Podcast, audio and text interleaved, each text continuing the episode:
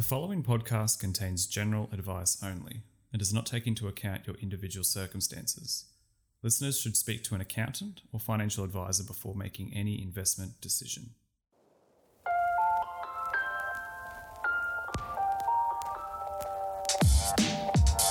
Hello, everyone listening. Welcome to this week's episode of the Market Pulse podcast.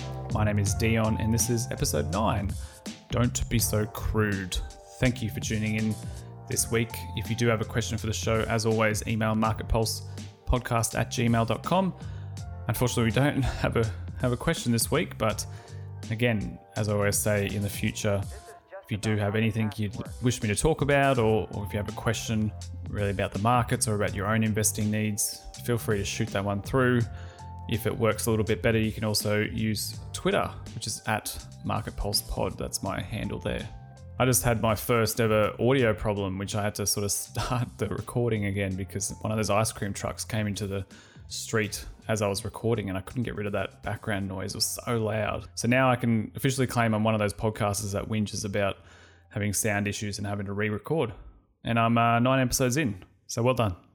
Let's first have a look at how the market fared this week. Unfortunately, it was a red week across the board, but we'll start on the domestic front.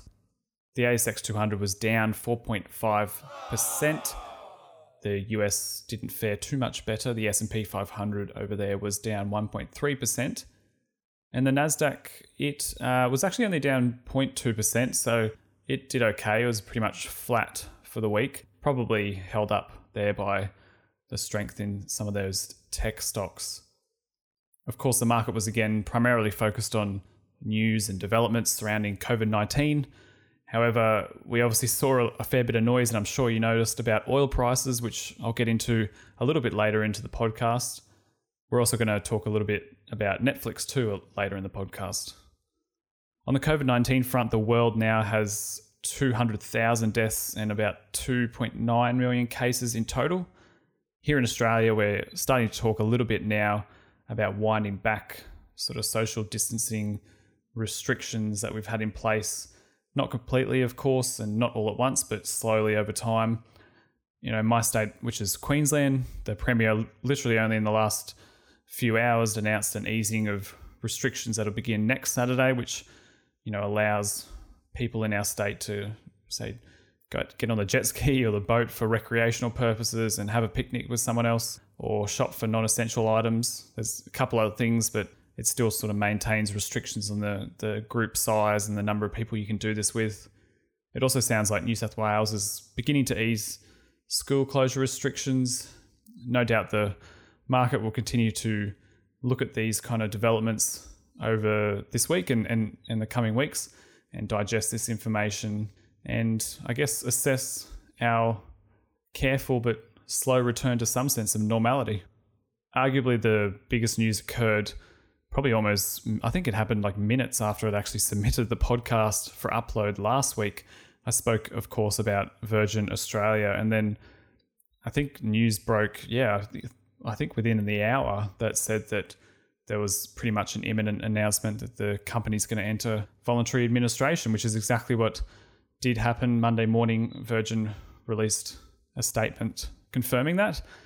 Their announcement was that Deloitte's taking over as voluntary administrators. I noticed on their actual statement when I read it that they said that the Velocity Frequent Flyer program is not actually part of the administration, uh, which is funny because I have actually seen a few people online talking about how they've been just cashing in all their points lately because they just don't think there's going to be anything left to uh, use it on. There's been so much news this week about Virgin, including the names that are potentially circling to be part of whatever actually remains of Virgin on the other side of this. So a lot of the eastern states, so New South Wales, Queensland, Victoria, they're all, of course, throwing their names in to be the headquarter state of the airline if it comes out of this.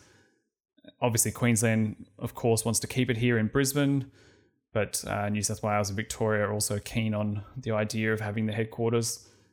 US investment house Oaktree Capital, which I've talked about their the head of Oaktree Capital, Howard Marks, on this podcast before they are reported to have also been looking at Virgin.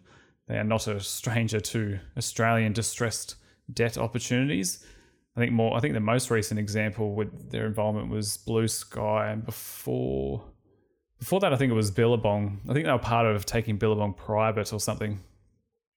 Anyway, I don't want to talk about too much with Virgin. I sort of mulled over that last week, and it's something that sort of information seems to be changing every couple days. So it's one to watch. And for now, of course, Virgin shares remain suspended on the Australian Stock Exchange.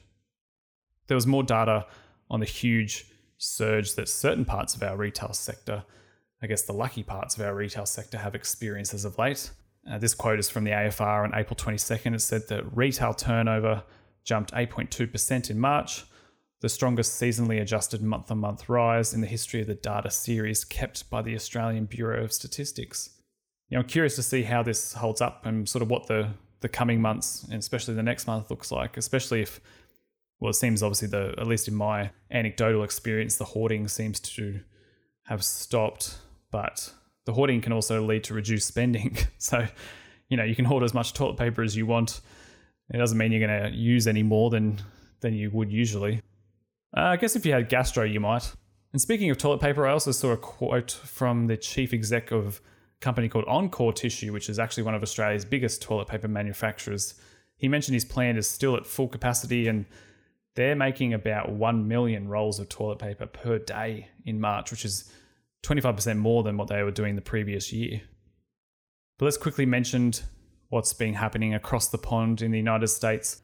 In the US, again, we saw just historic numbers again of unemployment claims or new unemployment claims, an additional 4.4 million Americans claiming benefits in the previous week. And this is obviously a tracker we've been looking at on this podcast, and that brings the total of well, pretty much since the COVID 19 outbreak got really bad. Uh, the total comes to about 26.5 million over the last several weeks.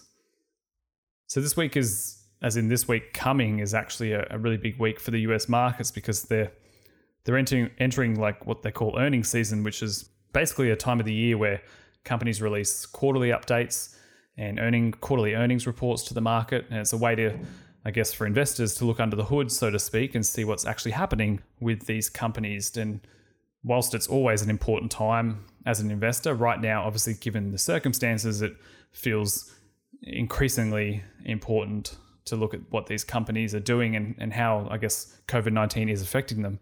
You know, part of my reason of not being too confident that the, the market is uh, over the worst of it just yet is that we're, we're truly yet to see the impact of you know all these job losses and probably decreased spending, at least discretionary spending, and the shutdown measures uh, from governments all around the world. We're yet to see that impact actually on the financials of these companies, and that's likely to be coming through over the following months. And this week is a big one for US tech companies. So you see quarterly updates from Facebook and Apple, uh, Microsoft, and Alphabet Alphabet's the parent company for Google. Also, we're trying to work out if North Korea's dear leader Kim Jong un is dead or just simply on a beach holiday. So, what a week. But let's kick it off and we'll talk about one of the big US companies that already did release its quarterly earnings report this week. And I mentioned them last week and said that I was curious to see how they have fared or will fare during this lockdown. And that company is Netflix. So, last week I pondered the impact that COVID 19 has already had on a company like Netflix. And, and the market has obviously has been quite confident on Netflix lately. They've driven the share price up about 29% this year already. And they're sitting around the $425 US dollars per share. Netflix is one of those, oh, I should have known about this or I should have invested in them kind of stocks that that at least I've found when I talk to people in my travels. It's definitely a company that was much more, I guess, known in the US before it was ever known here in Australia. And in fact, Netflix at one point was effectively like an, an amalgamation between Blockbuster and Amazon, in that it would actually sell or rent DVDs to customers via the mail. So you would still sus- subscribe. So you have a subscription like we kind of do, well, like we exactly do now with Netflix, but the business model was one of giving you a catalog of all their titles and you would pick something and then that would be mailed out to you. Of course, the Netflix we know in 2020 has come a long way from those days. And What I mean by saying it's one of those companies that people always say, oh my God, I wish I'd invested in them. I can't believe I missed it. It seems so obvious. It's is that it's it's been one of the best performing stocks of the last decade, at least on the US market. I'm citing here a December 2019, so a few months old. It's an infographic from Visual Capitalist, Capitalist rather, which highlights that if you had thrown $100 in Netflix just 10 years prior, it'd be worth $3,867. So quite a staggering rise. But I'll add that it's not like it's super easy to pick clear winners. You know, 10 years ago, Netflix was not exactly what it is today. However, congratulations if you are one of those people who have participated in their success. You can basically plot a graph of the numbers of, number of hours that young people spend watching TV per week against the Netflix share price over the years. And obviously, with TV, uh, you'll see that falling and you'll see the Netflix share price just surging. Remember, Netflix is now in, in, in quite a competitive environment. They're not the only one doing what they do anymore. And probably more recently, the talk has shifted to how they will fare fighting up against some of the big companies that release their own streaming platform, being Disney Plus and Apple TV Plus. Well, what happened this week? So, uh, analysts, I guess the consensus of analysts across the board, had expected that Netflix would add around 8.47 million new paid subscribers over the first quarter of 2020 and that's them taking into account you know COVID nineteen and everything like that. And Netflix actually came in and basically almost doubled that. They came in at uh, they said they've added fifteen point seven seven million new subscribers over the quarter just ended, so well above the general consensus of market analysts. For comparison, that that is quite a big jump in terms of quarter to quarter subscription growth. So I had a quick look at the data myself of, of past quarters and saw that they added closer to around 9 million new subscribers in the last quarter of 2019. So this brings their grand total, so the, the total amount of subscribers they have on Netflix to 182 million worldwide, of which 70 million are actually in the US itself. Currently, Asia Pacific is actually the biggest growth region for new subscribers, and then and Latin America is uh, quite high too. So it only comes in second, but it, it's a big growing area for Netflix. And of course, as we discussed last week, the drive in new subscribers primarily comes from people staying in, you know, watching Tiger King and not being able to leave their house. And the share price didn't actually move too much this week. And you might be thinking, well, why not? Surely it's really good news that they've added 15 and a half million new subscribers. But there's a few things to keep in mind. As I mentioned, the share price has actually been rising a lot since January. And this is where you'll hear the, the term priced in, so to speak. So investors were already expecting a, decent jump in subscribers due to COVID 19, hence why the price has gone up and all this buying activity over the last few months. Perhaps more of a minor point, I know, but execs have of execs of Netflix have outlined that their growth will likely not be you know as high moving forward. This is potentially just a a bump, like a, a sugar hit that won't continue at the current rate as we go forward. Plus, it's it's also important to remember the the effect of really bad economic times, and people do tend to start to cut or at least minimize discretionary spending. But this is all sort of playing out as we speak. It's not like it's super clear, of course, the full ramifications of you know, economic ramifications that is of COVID nineteen, but you know, a consumer is much, much more likely to say cancel their Netflix subscription as opposed to lowering the purchase of, you know, essential items at, at Coles or Woolworths. The other thing I wanted to talk about this week is oil prices, which maybe you're wondering with all the news this week around oil prices hitting, well, they say almost negative 40 US dollars a barrel. just you know, does this mean that I can go down to Caltex or Shell or BP and they're going to pay me to to drive down there and take some petrol off their hands? Unfortunately, no. Although I will add, petrol prices are actually the cheapest I've seen since I got my first car, which was oh gosh, thirteen years, thirteen years ago. Yeah. Uh, well, oil futures made a lot of noise this week, and I first wanted to sort of break down what that means and what they are, because when you invest, say if you wanted to invest in oil, you could look at one way to do it. You could look at buying oil producing companies, for example. So in Australia, the names of those companies that spring to mind are the likes of Woodside Petroleum, uh, Santos, Oil Search. They're some of our, our biggest oil producers in Australia, or Oil Search do their operations in, in Papua New Guinea. And if you Google the share prices of these companies, you'll see that, you know, that they've basically fallen off a cliff, you know, due to COVID 19 in the first quarter of this year. And now some of this comes from, you know, the pricing wars, which we talked about many episodes ago between Saudi, sorry, between the Saudis and Russia. And whilst their tune has recently changed and they did agree to some cuts, they basically weren't prepared to cut oil production that much effectively. And, and this comes at a time when, you know, we've got quite a lot of oil going around, too much, in fact, as we've started to hear. And you can probably personally relate to this and say that, you know, we aren't really filling up our tanks as much as we used to right now. And if you combine that with this the general lack of planes that are flying in the sky, you know, it, it makes for quite a tough environment if you're in the business of producing oil.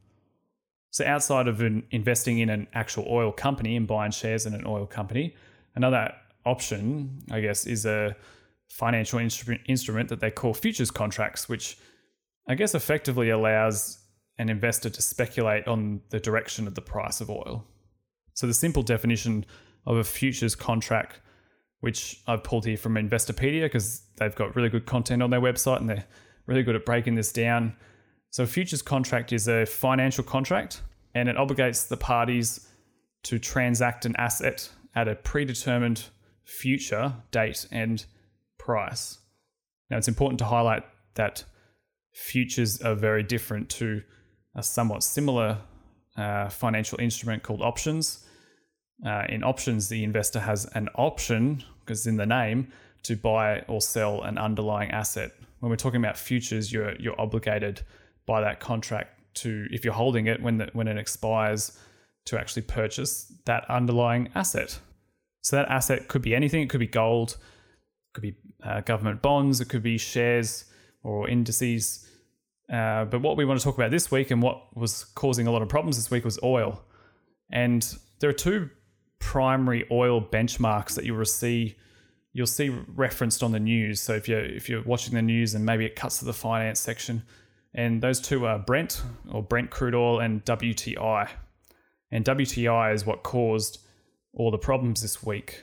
So uh, Brent oil refers to oil that they extract out of the ocean, sort of north of the European continent and sort of west of Norway. And so that that sort of refers to that that European extraction of, of oil. Whereas WTI, which stands for West Texas Intermediate, as you might have already guessed, refers to US produced oil. So that's that's the two sort of big oil benchmark. There are other benchmarks, but that's the two primary benchmarks. And so here's the very interesting thing about the WTI benchmark. When a monthly contract actually expires and you're holding that futures contract on WTI oil, you actually have to organize the physical delivery of said barrels of oil. And as I understand it, from which I didn't actually know myself, that's not actually the case with with other oil futures. So, like if you're trading Brent futures, it's not settled in in uh, delivery of oil; it's just settled in cash. So this is what caused such a problem this week. So at the start of the week, uh, you had this monthly contract for WTI oil futures that was expiring on Tuesday. The problem being that there's not a huge amount of storage space right now for oil because we as consumers and just generally business and manufacturing and all that kind of stuff aren't actually using that much oil. And so one of the primary sort of storage spots for WTI is in Oklahoma and they're not really taking much in either. So effectively what happened is you have this fire sale. So imagine you're you're a holder of one of these contracts and you're sitting there on the day it expires and you're like, well, hang on, I don't, I don't want any oil. I, the last thing I want to do is actually have some physical oil. So you, you sell your contract, but you start to sell it so low and you start driving the price down and down and down, just wanting to get rid of this thing that you actually, well, in, in the case of what happened this week, you drive that price into the negative and it comes to the point where people are willing to pay someone else to take the contract off their hands. That's how that's how desperate they got. So whilst the actual so the price of oil or the, maybe the better to understand the price of fuel we pay at the petrol pump is not going to hit zero. Unfortunately, it was certainly a panicked week in oil markets as the continued effect of the current economic slowdown and shutdown affects, you know, one of the biggest driving commodities of economic growth, essentially. So hopefully that made a little bit of sense around what happened with oil prices this week. I'm not actually a derivatives trader. I've never actually traded futures myself, so I'm somewhat unfamiliar with futures from, I guess, a personal point of view. Uh, what are we going to see because of this? I mean, surely there's just going to be a, a ton of pressure now on those oil producing countries to cut production even further. So that's the OPEC plus countries. I think I saw this week, I can't remember if it was on the, the news or just their YouTube channel, but CommSec's Tom Piotrowski was interviewed on TV and he mentioned that the cuts that OPEC Plus recently made were barely about a third of what is actually needed to stabilize the oil prices. So there's going to have to be quite some much more substantial cuts uh, to bring some stability to that price. Well, that's pretty much it for this week. I uh, hope you found it interesting. I hope the, the futures stuff made a little bit more sense and why it doesn't mean that you can go down to your local petrol station and uh, get paid to take some oil. Unfortunately, not. If you had, do enjoy this podcast, we're up to episode nine now, which is which is kind of crazy. But if you if you do enjoy it, please leave a review on Apple Podcasts or wherever you get your podcasts from. My name is Dion. Thank you for joining me this week, and I'll see you next week.